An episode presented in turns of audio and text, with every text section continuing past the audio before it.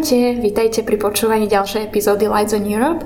Dnes sa rozprávame s Katarínou Maternovou, ktorá je na Slovensku známa ako tzv. najvyššie postavená Slovenka v európskych inštitúciách ako zástupkynia generálneho riaditeľa pre rozširovanie a susedskú politiku sa často na Slovensku vyjadruje k témam súvisiacim napríklad s krízou na Ukrajine alebo s rozširovaním na Balkán a preto náš podcast nebude o týchto otázkach. Venujeme sa skôr jej osobnému príbehu, jej kariére, ako sa odlišuje kariéra v európskych inštitúciách od slovenskej administratívy, respektíve od Svetovej banky, ktorú zažila počas svojej relatívne dlhej kariéry v Amerike. Zároveň, aké robíme chyby ako Slováci a Slovenky v snahe o presadzovanie sa vo veľkých organizáciách a ako čo najcitlivejšie surfovať na tej citlivej hranici medzi drzosťou a dravosťou. A v neposlednom rade sa samozrejme vyjadrujeme aj k aktuálne prebiehajúcej predvolebnej kampani na Slovensku a do akej miery sú reprezentované európske témy v slovenskej politike. Ahoj Katarína, ďakujem veľmi pekne, že si prijala pozvanie do nášho podcastu takto v novom roku. Ti želám všetko najlepšie do tohto novoročného obdobia. A chcela som začať eh, s takou otázkou, ktorá je viac taká historicko, trošku európsko-slovenská. Koncom minulého roka sme všetci veľmi intenzívne oslavovali 30 rokov slobody a teraz začíname nové 10 ročie, tak eh, sme sa aj s tvojimi kolegami rozprávali, že by bolo zaujímavé, keby si možno trošku pozdielala s našim publikom, aké je to pre teba byť ako keby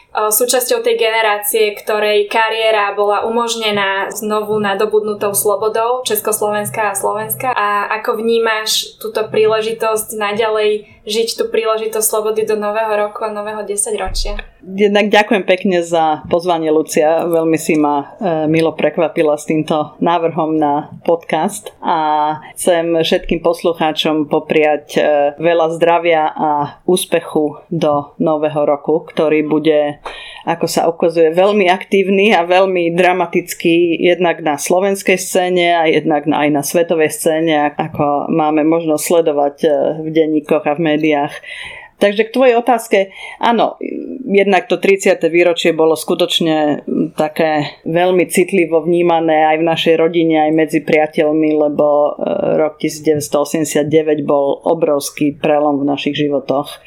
A ja už som tedy bola dospelá, Uh, Ešte tak si povie. žila na Slovensku? Uh, nie, ja som 89. prežívala v New Yorku a to bolo ešte dávno pred internetom a dávno pred mobilnými telefónami a pred sociálnymi sieťami a pred možnosťou posielať si fotky. Takže ja som len čítala noviny a pozerala televíziu a občas sa mi podarilo zavolať môjmu bratovi, ktorý bol šéf štrajkového výboru na fakulte detského lekárství v Prahe. Vtedy bol v poslednom ročníku a, a, a veľmi teda citlivo to vnímal. Čiže presne ako si hovorila aj v tvojej otázke, ja teda žijem dlhodobo eh, v zahraničí, ale takéto nielen súcitenie, ale veľmi konkrétny život so Slovenskom prežívam veľmi intenzívne a celú moju kariéru v podstate eh, vždy sa snažím držať so Slovenskom úzky kontakt. Dokonca som si zobrala neplatené voľno zo Svetovej banky z Washingtonu a išla som robiť s prvou Zurindovou vládou. Som bola poradkyňa Ivana Mikloša vtedy podpredsedu pre e, ekonomické záležitosti. A je to niečo, s čím proste žijem a všade každému hovorím, odkiaľ som a snažím sa šíriť dobré meno Slovensku. A na Slovensku si teda známa, často je to v médiách citované tak ako najvyššie postavená úradnička e, v Európskej komisii. Chcela som sa spýtať, že čo to vlastne znamená byť v tejto funkcii, lebo pre mnohých naozaj to vyzerá tak, že ty si tá slovenská diplomátka vnútri európskych inštitúcií a mnohí z nás sa tak pýtame, že čo to vlastne znamená, keď si za tými rokovacími stolmi so zvyškom tej európskej hierarchie a väčšina z nich pochádza zo starých členských štátov. Či sa to ukazuje v nejakých špecifikách, v tom, akým spôsobom sú vedené tie konverzácie, kde sú tvoje výzvy v tom celom, alebo kde vidíš možno nejakú pridanú hodnotu, eh, ktorú ty môžeš prinášať za ten rokovací stôl s inými hodnotami a s inou historickou skúsenosťou? Toto je veľmi dobrá otázka. Toto je niečo, ja som došla do Európskej komisie ako direktor, ako riaditeľ takého najväčšieho geografického odboru v rámci e, časti komisie, ktorá sa zaoberá regionálnou politikou. Na Slovensku toho mu hovoríme eurofondy, čiže tá časť, ktorá mala na starosti e, štrukturálne fondy, či už kohezný fond alebo fond regionálneho rozvoja. A od úplne prvého dňa som skutočne si dávala záležať na tom, že na všetkých rokovaniach a všetkých medzikomisijných debatách keď som videla, že niekde ten pohľad na nejaké otázky je iný, ako je môj zažitý, tak som nikde sa nehambila. Naopak som si dávala záležiť na to, že som hovorila, že no, možno je tam aj iný pohľad. Alebo z pohľadu nových členských štátov to môže vyzerať inak. A zo začiatku to tak veľmi prekvapovalo ľudí, lebo e, veľakrát práve z nášho regiónu ľudia, keď sem prídu, tak sa snažia zablendovať a byť neviditeľní a ja som si naopak myslela, že je veľmi potrebné prinášať aj ten iný uh, historický, iný zažitý pohľad. A... a na to ale treba mať obrovskú odvahu podľa mňa, aby si vystúpila s takým nekonvenčným možno pohľadom na vec. Niekedy je to vďaka tej tvojej americkej skúsenosti, že si trošku odvážnejšia uh, v tých Určite áno, určite áno. Lebo typicky my Slováci presne ako hovoríš, sa snažíme modelovať to správanie, ktoré vidíme okolo seba a je náročné. Vďaka aj tej traume, že pochádzame z malej členskej krajiny, nevždy sa odvažujeme môžeme asi vystúpiť.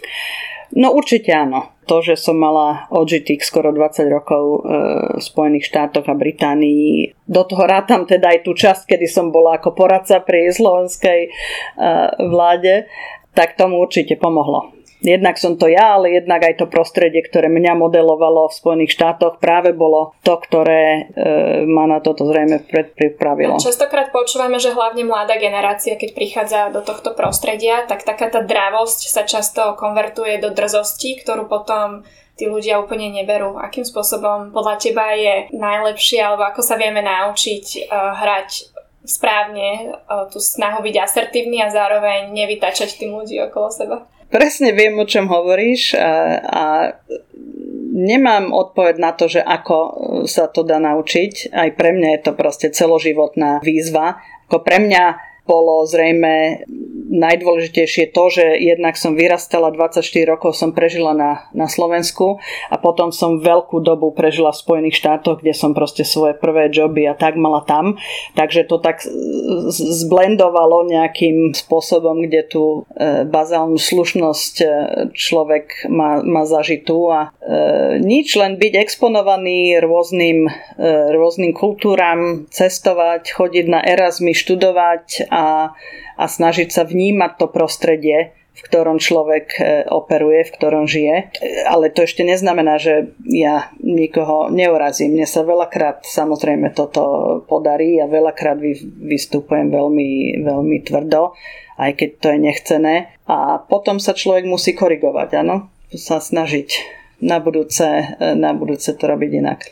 A keď sa pozrieme na tú korporátnu kultúru, ktorú vlastne žijeme, ty máš e, možnosť, alebo mala si možnosť zažiť viacere z nich, tak by ma zaujímalo, ako porovnávaš, alebo ako sa odlišujú tá korporátna kultúra, ktorú máme v európskych inštitúciách, v tej často kritizovanej, brutálne komplikovanej a možno pomalej byrokracii versus Svetová banka, ktorú si zažila v Amerike, versus aj Slovenská národná administratíva a politika. Tak jednak začnem teda tou komisiou, kde som teraz, e, nielen komisia, ale, ale európske inštitúcie ako také je veľmi komplikovaný organizmus. Máme tu radu, čo pre, reprezentuje zájmy členských štátov, máme parlament, ktorý je bez zatiaľ e, možnosti legislatívnej iniciatívy. Máme komisiu, ktorá má výlučnú legislatívnu iniciatívu. Máme e, Court of Auditors, teda dvor auditorov, dvor auditorov máme súdny dvor. Je to proste komplikovaný spletenec, keď, keď e, napríklad učím, lebo učím na univerzite e, tu na Bruseli, tak vysvetľujem e, radu a Európsky parlament v podstate ako dve komory jedného parlamentu, hej, že rada je tá horná komora a parlament je tá, mm. tá, tá dolná, len tak pre zjednodušenie. Čiže tá Európa je komplikovaná, je, je komplexná, čiže ten pocit, čo majú ľudia doma, nie je nelegitímny. Ale keď sa človek na to pozrie znútra komisie, tak e, musím povedať, že tá e, kvalita ľudí a výkonnosť ľudí je, je väčšinou dosť mimoriadná. Ak to mám porovnať nie len so Slovenskou, ale s mnohými inými e, národnými administratívami, pretože ten tlak a ten tlak sa z roka na rok zvyšuje, pretože z roka na rok máme menej a menej ľudí, ale viac a viac e, tém a viac a viac aktivít, ktoré musíme pokrývať. Takže ten tlak na ľudí, ktorý tlačí na, na výkonnosť je, je, myslím si, že dosť veľký tu na a že tá profesionalita, kvalita je vo všeobecnosti, tá krivka je, je vyššia ako je v mnohých národných, e, národných administratívach. Samozrejme, všetko je Gaussová krivka, čiže sú aj ľudia, ktorí sú slabší a sú ľudia, ktorí sú perfektní. Ale, ale vo všeobecnosti ja som mala šťastie, že som teraz e, v časti komisie, ktorá sa venuje susedskej politike a rozširovaniu, čiže krajinám, ktoré susedia s Európskou úniou, či už na východe alebo na juhu. A musím povedať, že tá kvalita mojich kolegov a ľudí okolo mňa je, je mimoriadne e, vysoká.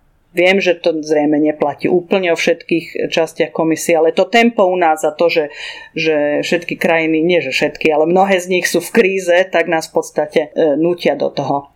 To porovnanie so Svetovou bankou je nie, nie len preto, že banka je projektová organizácia, hej, a my sme administratíva, čo veľakrát je o procese to sú trošku na iných princípoch postavené inštitúcie.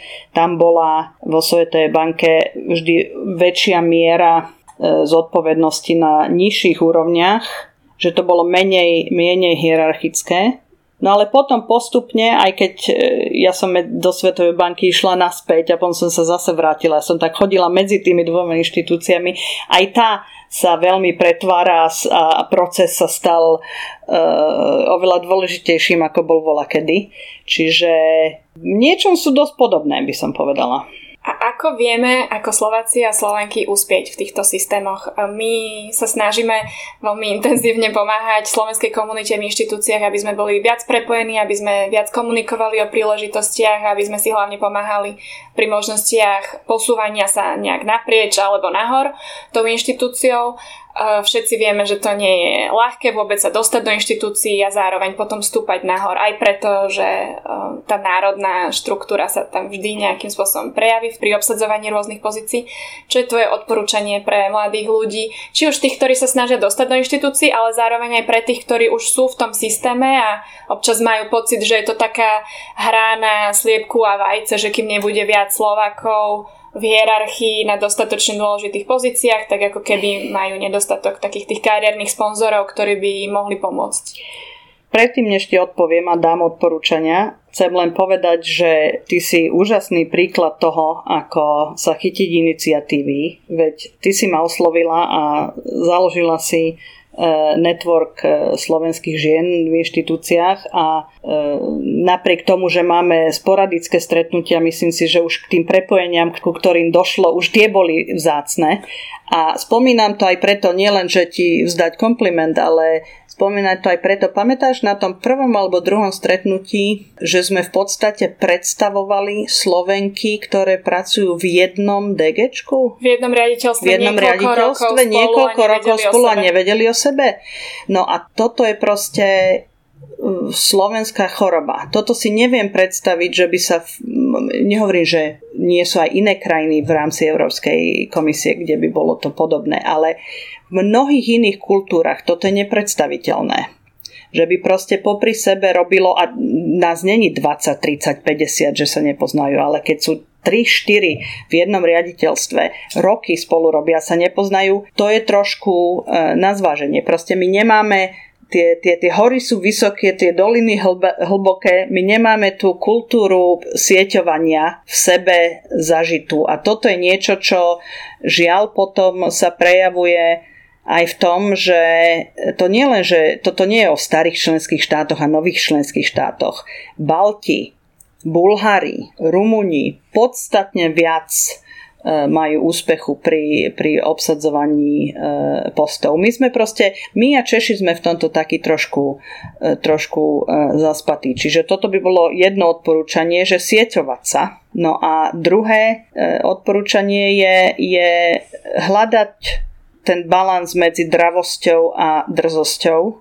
Proste byť dravý, ale nebyť drzý a vedieť sa tak aj predať. Ja, ja napríklad e, veľakrát, e, keď e, sa snažím radiť kolegom, ja neviem, ako písať listy, ako sa vyjadrovať na, na rôznych interviu, proste nevie, nemáme, toto tiež nemáme v sebe, tú schopnosť sa predať a vedieť zabaliť do, do textu písom, do písomného textu a potom do ústneho prejavu proste ten narratív, tú story o sebe. Toto je tiež niečo, čo e, na školách sa neučí a nemáme to, nemáme to veľmi, veľmi zažité. V tomto mi napríklad tá moja študína aj, aj dlhodobá pracovná skúsenosť v Spojených štátoch veľmi pomohli.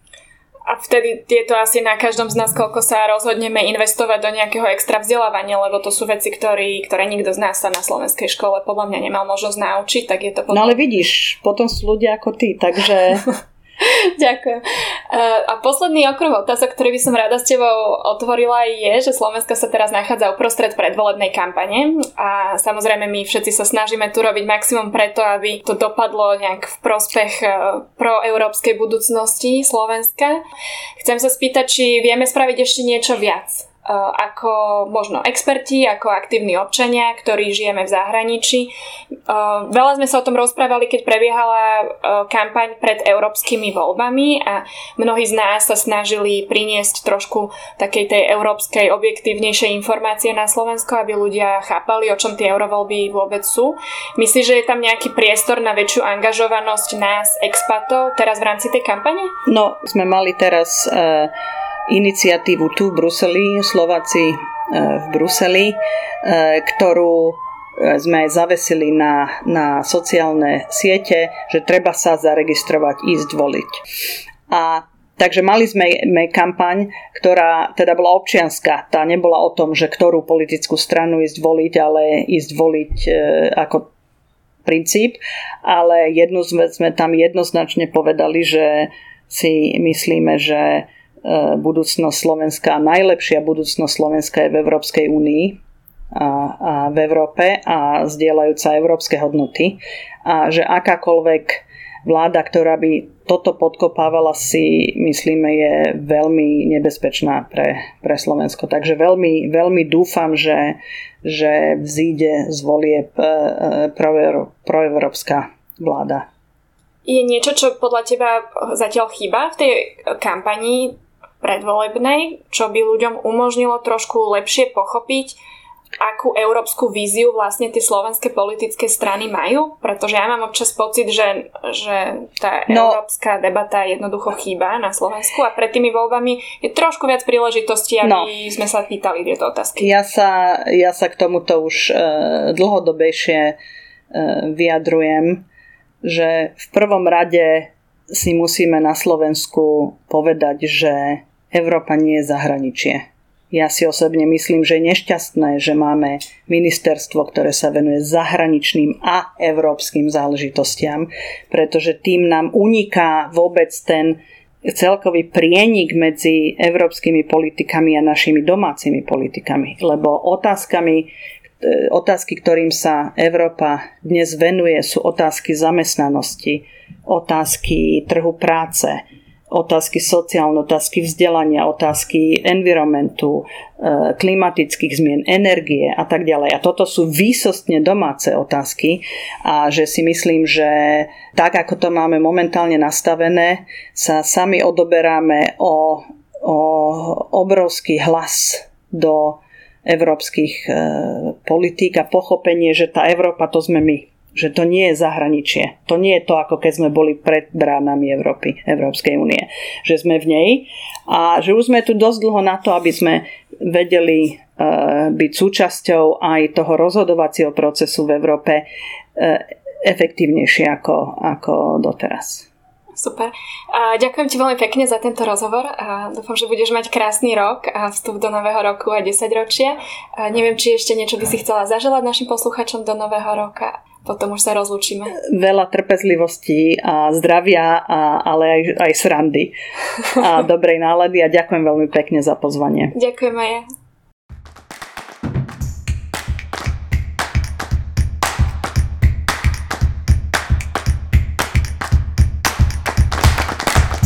Ďakujem, že ste si nás vypočuli a pre follow-up môžete ísť na hoci ktorú z vašich obľúbených platformiem pre podcasty alebo sociálne siete, hlavne náš Instagram Lights on Europe, kde nám môžete nechať svoje review, lajky, komentáre a zároveň odporúčania alebo tipy, koho by sme pre vás mohli interviovať na budúce. Majte sa!